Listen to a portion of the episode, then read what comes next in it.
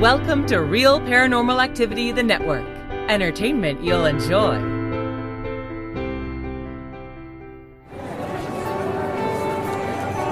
You are listening to an RPA production where people gather.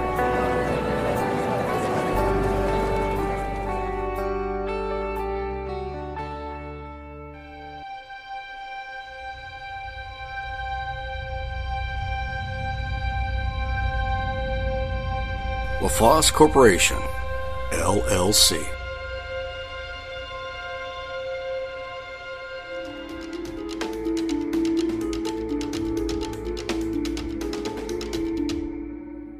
Welcome once again to the mansion on the hill, the House of Strange, the Palace of Mystery. This is the home of Terry's Mysterious Moments. This is season five. We thank you for listening to the show.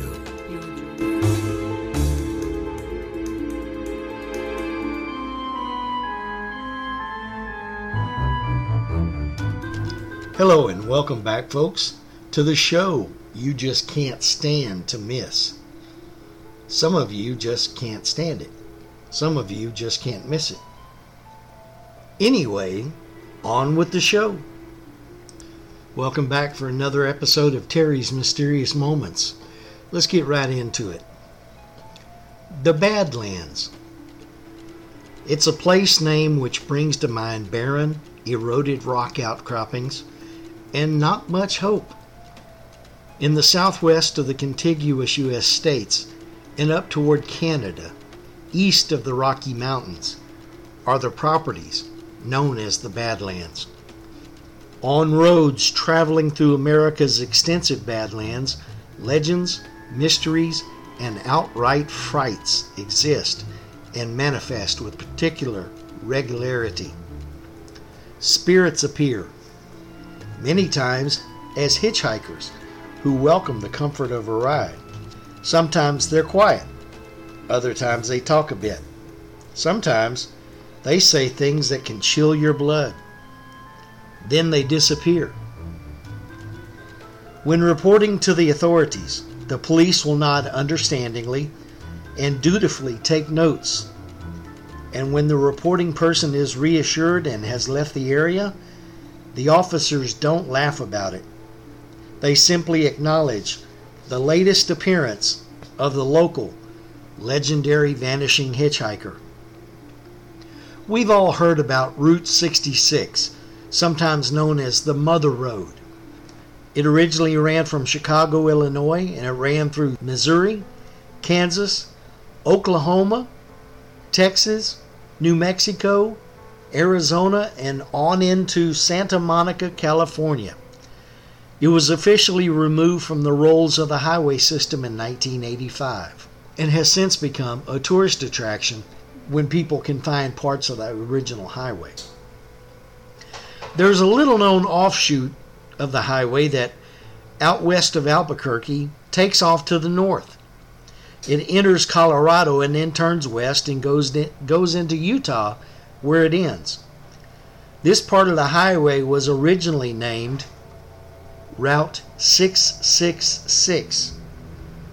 And with a name like that, a nickname had to come along, and it did. The Devil's Highway. Over the years, car accidents, along with the accompanying deaths and other extremely mysterious events, have given rise to a belief that this route indeed belongs to the devil. Truckers have often reported odd events along Route 666.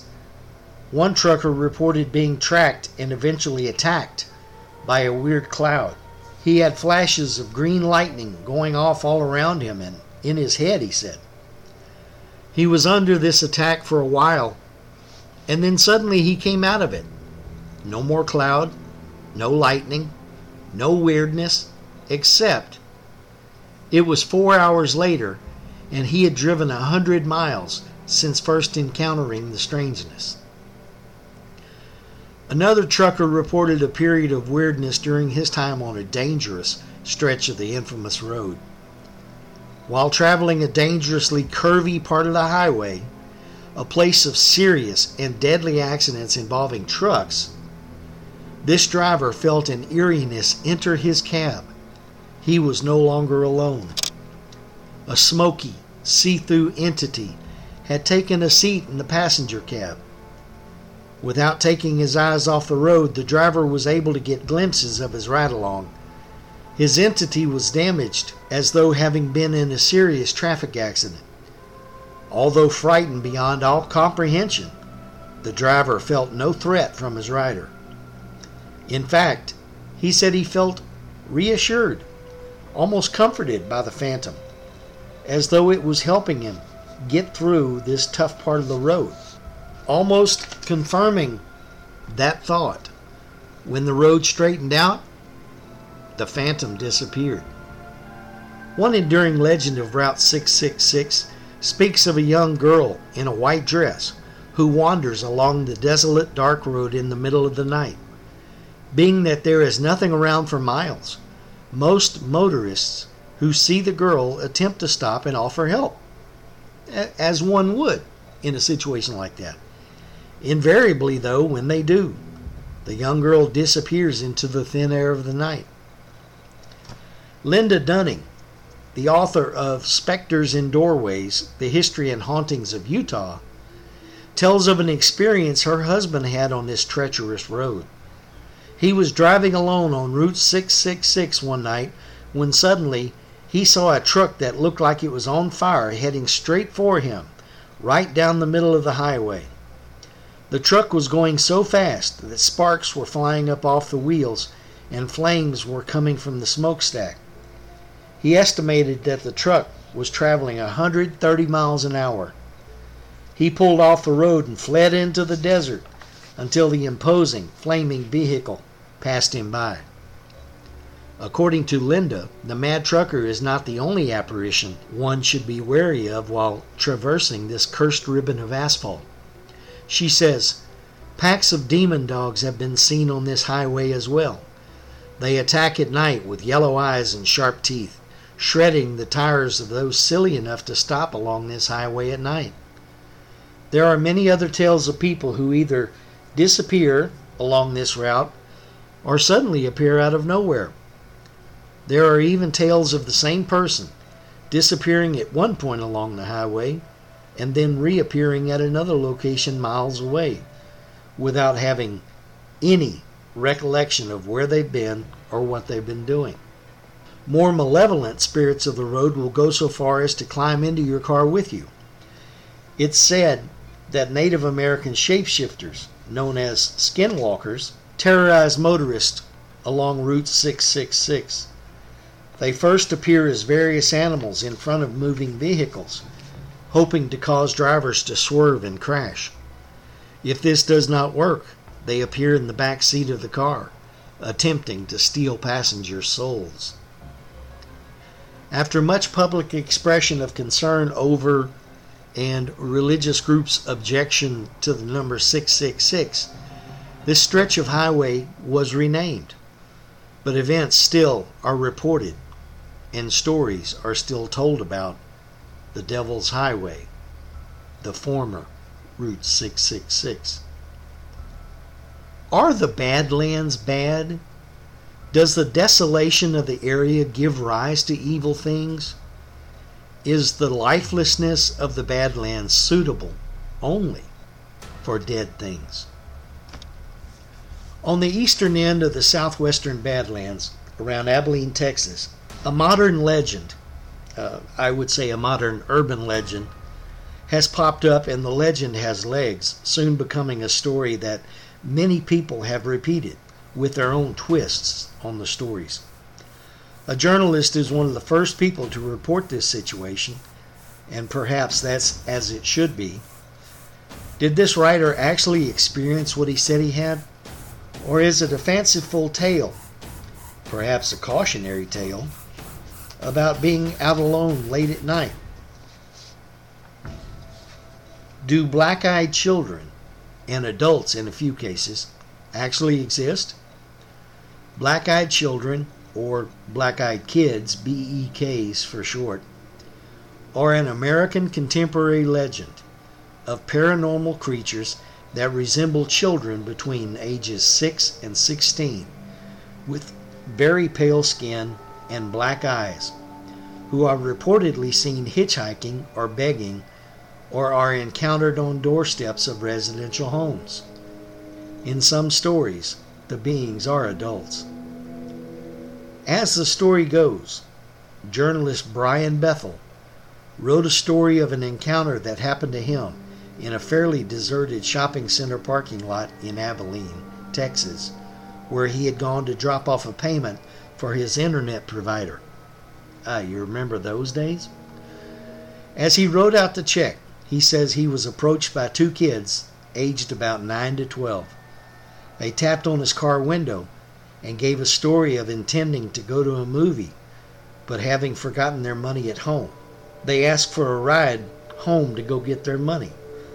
When Bethel appeared reticent, the older child began a very soothing, smooth pitch that he needed to get into the car, which almost caused Bethel to open the door.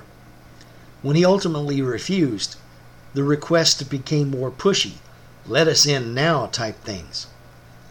When Bethel got a clear view of the boys' faces, he noticed their black eyes. Their eyes, without any distinguishable pupil, iris, or sclera, are pitch black. Bethel apparently decided that discretion and living was the better part of kindness and drove away. But as he looked in the rear view, the boys were gone. Did Bethel and have others actually had a paranormal encounter with these otherworldly beings? Or did he just have a flash of inspiration for a very intense creepy pasta? I can't give credence to his and other stories of seeing and interacting with BEKs because their experiences are not my experiences. I can and do have my own opinions on things like this. I hope you apply critical thinking and make your own minds up.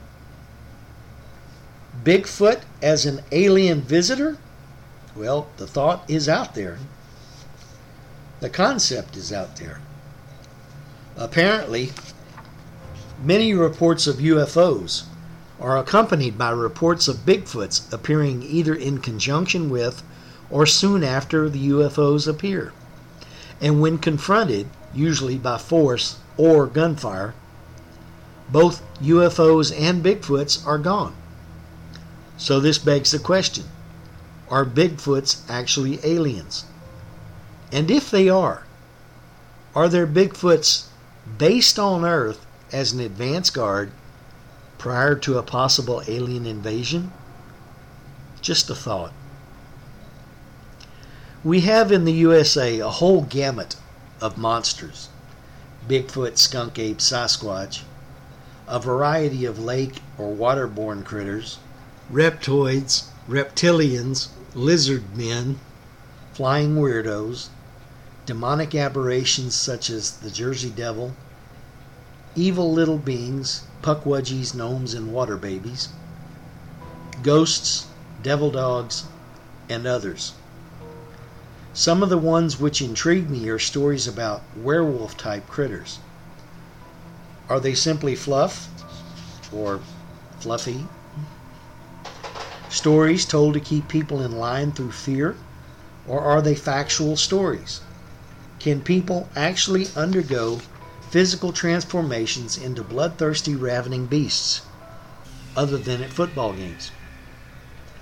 Is the Michigan Dog Man a true being, or is it a collective hallucination?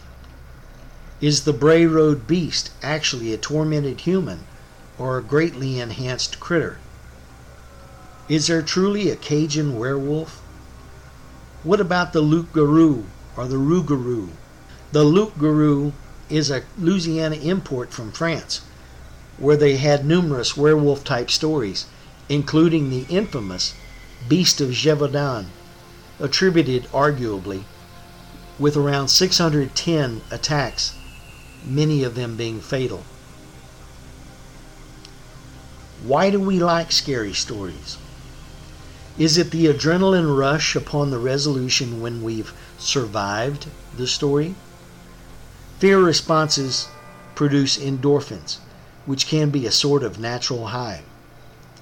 Other feel good chemicals can also come into play with fear, namely the endorphins, dopamine, serotonin, and oxytocin.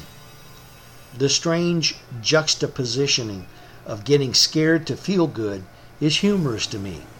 I can picture a typical hippie type character, long, unwashed hair, headband made of beads or flowers, you know, wearing homemade knitted shirts and a leather vest with fringe and flip flops on its feet with raggedy jeans above.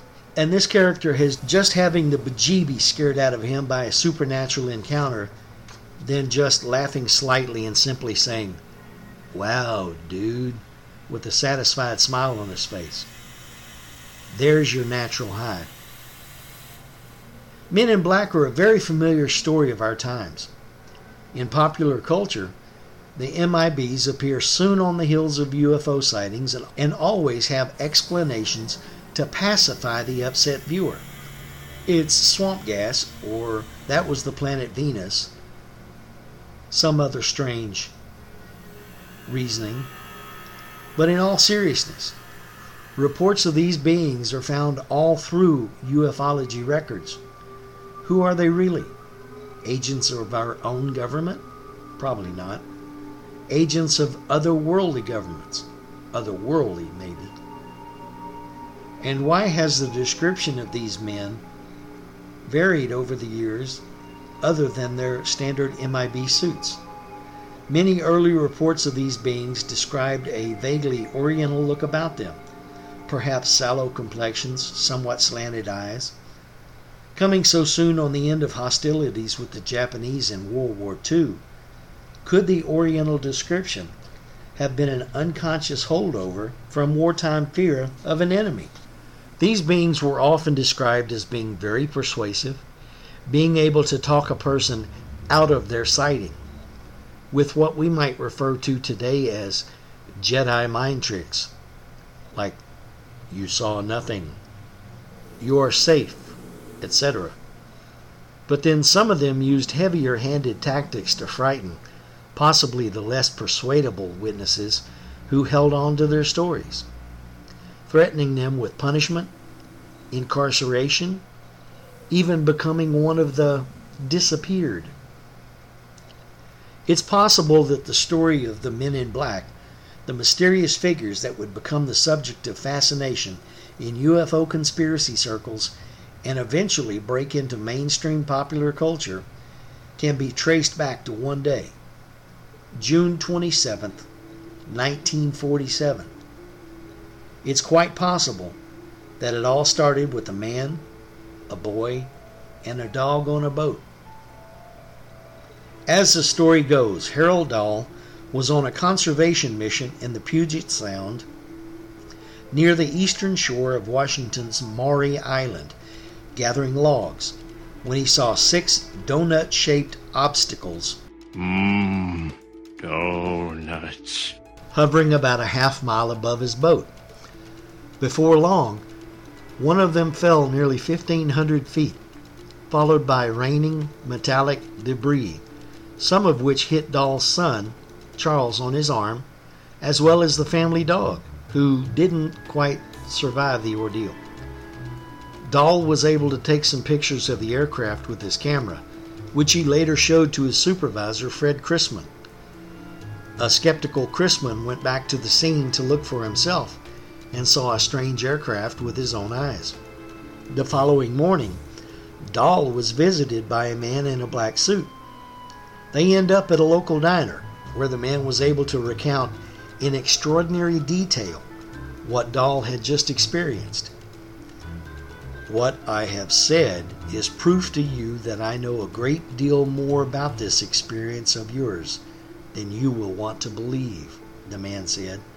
According to author Gray Barker's 1956 book, they knew too much about flying saucers. Dahl was told not to speak of the incident. If he did, bad things would happen. The supposed events of Maury Island have continued to fuel conspiracy theories to this day, even though a U.S. government investigation deemed it a hoax after Dahl and Chrisman later admitted as much. Personally, I think they got flashy thinged. In particular, the mention of the man in the black suit would evolve into a key obsession for UFO enthusiasts and spread into American popular culture. In all of their different incarnations, the men in black, MIBs, usually have one main purpose to muzzle witnesses of strange paranormal phenomena. They almost always wear black suits and hats with dark sunglasses. They drive black cars and arrive in groups of two or three. Some describe them as one would an FBI agent, while others recall the MIB as having strange appearances, sometimes with supernatural features like glowing eyes and strange complexions. So, how did we get from Harold Dahl to Will Smith? The transformation of the story from a first press report to a folkloric tale to a comic book and now to a series of films illustrates how the myth is transformed, wrote Phil Patton in the New York Times around the time the first Men in Black movie was released in 1997. That process is not unlike the children's game of telephone. You remember that game? You whisper something in the ear of the person next to you, and it goes around the group, and the last person to get the message then has to repeat it, usually to hilarious, embarrassing, or catastrophic result. Or what the literary critic Harold Bloom calls innovation by misinterpretation. Sticking with the telephone analogy, the first call was made to Kenneth Arnold, a pilot who had his own alleged UFO sighting on June 24, 1947, near Mount Rainier, Washington. Though it happened three days before the Maury Island incident, it was the first widely reported sighting and it touched off the saucer sensation, as was written in a 1949 government report on flying saucers. The report states that Dahl and Chrisman reached out to a Chicago magazine in an attempt to sell their story. And the magazine editor then contacted Arnold, hoping he would help verify their account. Arnold then summoned two officers of Army A2 intelligence to aid in the investigation of Dahl and Chrisman's claim. According to the report, in July 1947, two Army A2 intelligence officers came to investigate. After leaving in their B 25 the next day, the plane caught fire and crashed, killing both officers and doing nothing to quiet UFO conspiracists. But the Maury Island story gained little notice in the UFO community until Barker's 1956 book, in which he wrote of his file on the Maury Island incident. It largely consisted of the writings of Ray Palmer the Chicago Magazine editor referred to in the government's report. Barker went on to connect the dots between the man who wore a black suit, who took Dahl to breakfast, and three similarly dressed men who allegedly visited a young UFO enthusiast named Albert K. Bender in 1953. It was Bender who almost single handedly ushered in the plague of the men in black just as Arnold inaugurated the era of the UFO. Ufologist Nick Redfern wrote in his book, The Real Men in Black. But it was Barker's book that told Bender's story, thus introducing the concept of the MIB to a much wider audience. It still has an important legacy, said Robert Sheaffer, a UFO researcher. Before its publication, nobody outside a very narrow group of subscribers to Flying Saucer newsletters had ever heard of Bender or his MIB. Barker described Bender's visitors as three men in black suits with threatening expressions on their faces. Three men who walk in on you and make certain demands. Three men who know that you know what the saucers really are. Bender, in his own 1962 book, Flying Saucers and the Three Men, described the MIB in much more frightening language. They floated about a foot off the floor. They looked like clergymen, but wore hats similar to the Homburg style.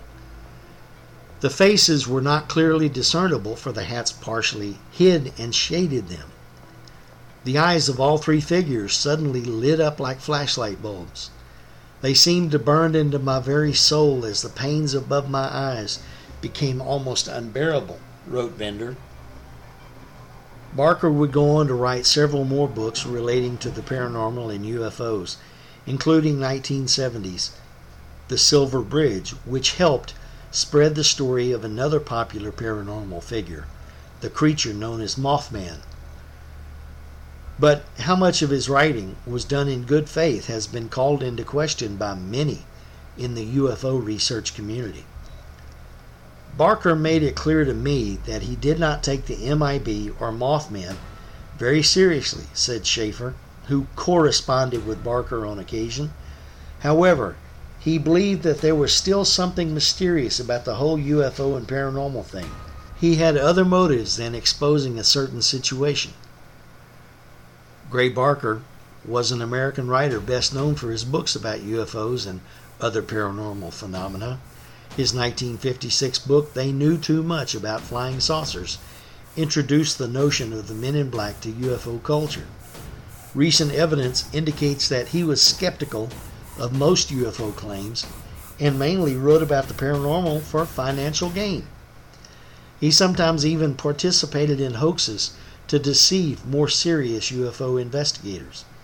Regardless of Barker's motives, countless MIB encounters have been reported since They Knew Too Much was published nearly 60 years ago.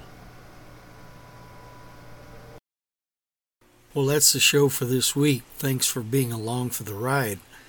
I want to remind you that on Mondays, Aaron Hunter brings you Real Paranormal Activity, the podcast. Aaron reads listener stories, mostly ghost stories, sometimes UFOs, sometimes cryptids.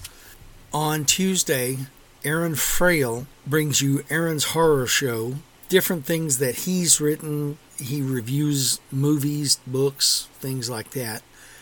On Wednesday, it's me, Terry from Texas, with Terry's Mysterious Moments, where we talk about just about anything there is to talk about. And at the first weekend of the month, we have video from the Witching Hour. Aaron has instituted a new area called Entertaining Short Films. That's exactly what they are. They're just short stories, nothing in particular, no particular genre, just entertaining. Remember that you can go to your App Store, whether you have Apple or Android, download the RPA app, which is a black square with a blue eye in the middle of it. Download that to the device that you listen to the program on install it, and when you open that up, you can go straight to the Real Paranormal Activity, the podcast, and its network. So all the all the stories that are involved with RPA are there, so you don't have to go hunting for them. If you want to contact me at Terry's Mysterious Moments, you can do that on the Facebook page, and it's called Terry's Mysterious Moments. Or you can email me at Terry's Mysterious Moments at gmail.com. Contact me if you want to. Let's talk about some things. That's about it. We'll be back again. Listen to the other shows. Have a good week, everybody.